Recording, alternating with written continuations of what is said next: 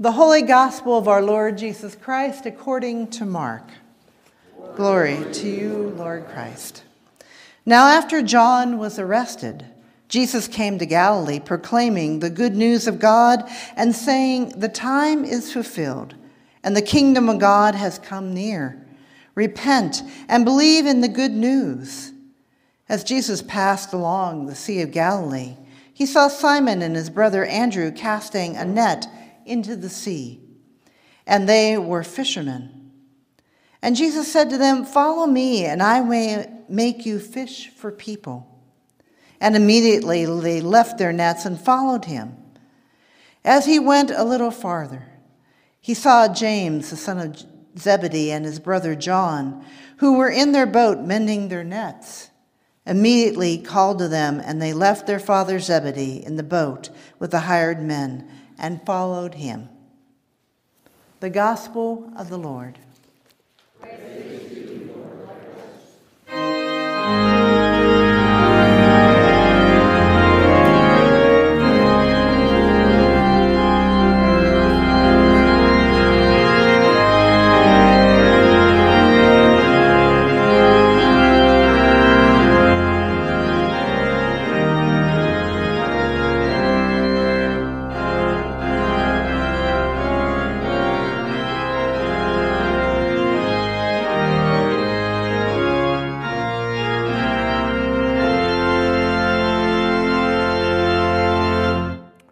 In the name of God, Father, Son, and Holy Spirit, Amen.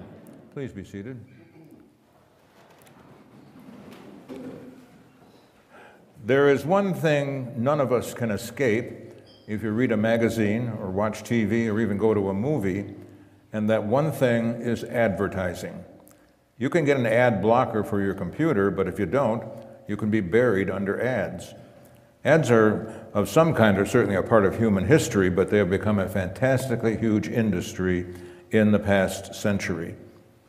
And quite sophisticated in their operation, trying to interest us and attract us and rope us in to buy or invest in whatever's being sold. In a few weeks, Super Bowl Sunday will be with us, and the ads during the Super Bowl are often a lot more interesting than the game.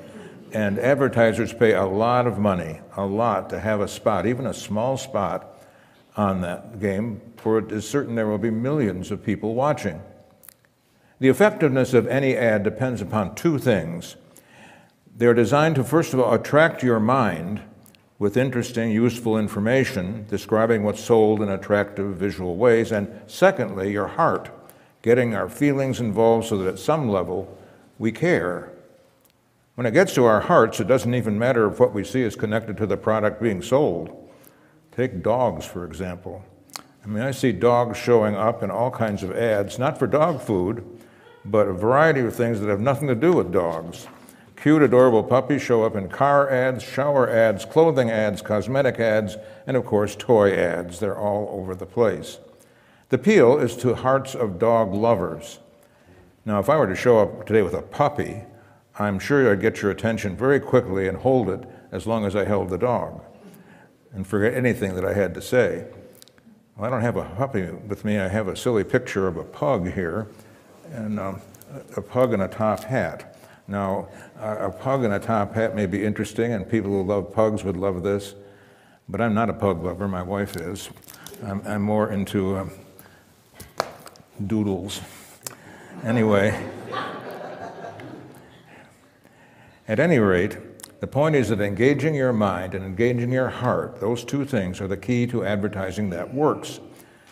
The warning in all of this, especially in this politically charged year, is that advertising can also be used to spread misinformation, mistaken ideas, or disinformation, outright lies.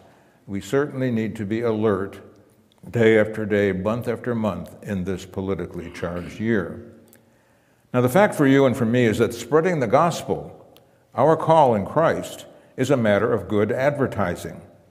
We do a good job in our worship. I mean, the booklet, the worship booklet, enables people to see easily what's going on and how to participate.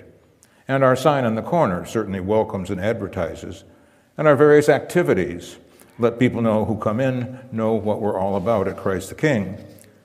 But it's more than just for us. Our advertising is meant to reach others who are not part of this Christian community yet, but whom we might hope we hope might choose to come and to stay. And then let the message of Christ and the love of Christ and the power of Christ touch the minds and the hearts of those who come. But this message of uh, love and power and hope gets to people through people, to you and me as evangelists, as dirty a word as that is for many Episcopalians, as advertisers of Jesus and his message of love and concern. Well, just skip, ignore the term evangelist at all. Instead, just be a friend in the name of Christ. Meaning you act and care for each other, for our whole group, and hoping to grow that group through our care. Our advertising, of course, starts with the mind, but has power when it reaches the heart. The appeal, of, the appeal of knowing in your mind that God loves you and all the people that you meet and all the people you will meet that, though, that in your mind, that fact is made real when it, it touches your heart. Concern, interest, and love shown by you, which is the end goal of our advertising for Jesus, and by which He empowers you and empowers me and empowers those whom you encounter in here, but certainly out there. And that's a vital part of what it means to be a Christian. In today's gospel, we heard these words Jesus saw Simon and his brother Andrew casting a net into the sea, for they were fishermen. And Jesus said to them, Follow me, and I will make you fish for people. The gathering of disciples by Jesus in today's gospel, the reading from Mark, looks very amazing. It's almost magical at first glance. He's going along, he snaps his fingers, and people seem to leave their homes and their jobs without a backward glance to join him. But we must not forget that much of the New Testament is condensed, with no real background to any event. It's actually felt Jesus had been speaking and had been presenting his ideas of this coming kingdom of God, the coming of a community of total justice on earth, for quite some time. In our reading last week from the fourth Gospel, John, Jesus is seen as spending a lot of time with his disciples before beginning his ministry.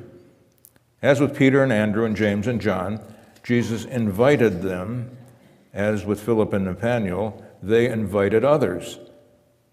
And they were actually asked, as Mother Anita said last week in her sermon, come and see, come and see for yourself. But then Jesus reached a point when he was ready to take his message to the wider world and chose to form a group of people who would show what this community looks like wherever they went.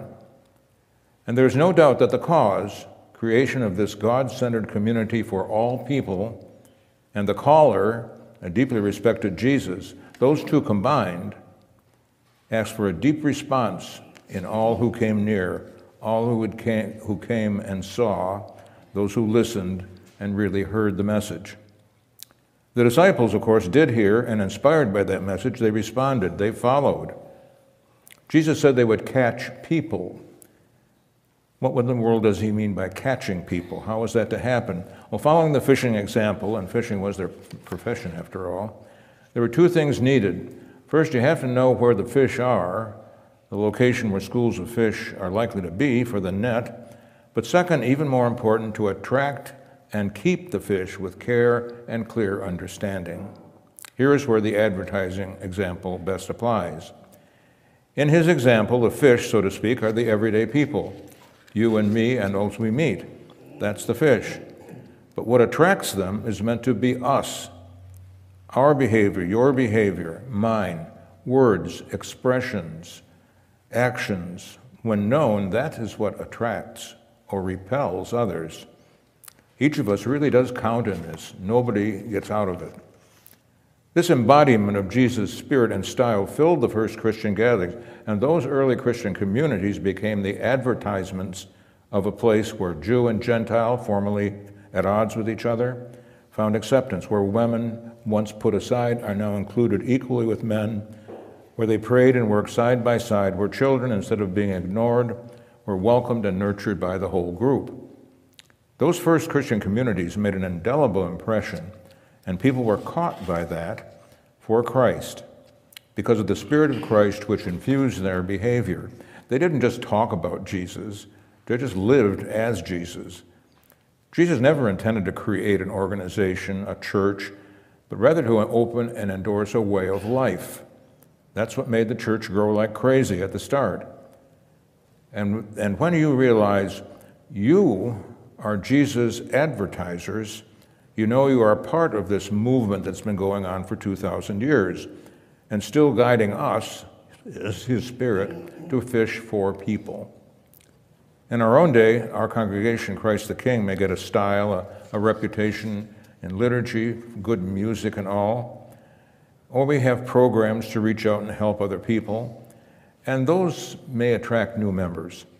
But once a new person walks in those doors, then you and I are challenged to be Christ in action, to welcome, encourage, get to know, take interest, provide guidance.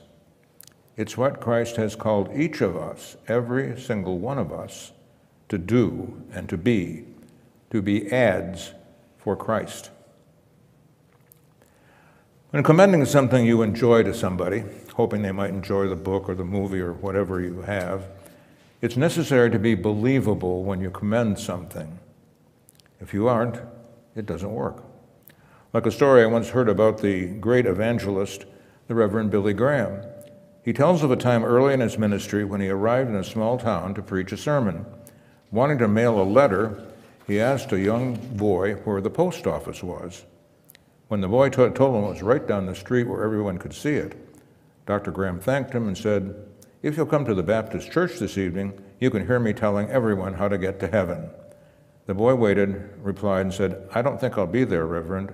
You don't even know your way to the post office. Uh, when you present an invitation, especially when you truly embody that invitation, you have to ring true or nobody will respond.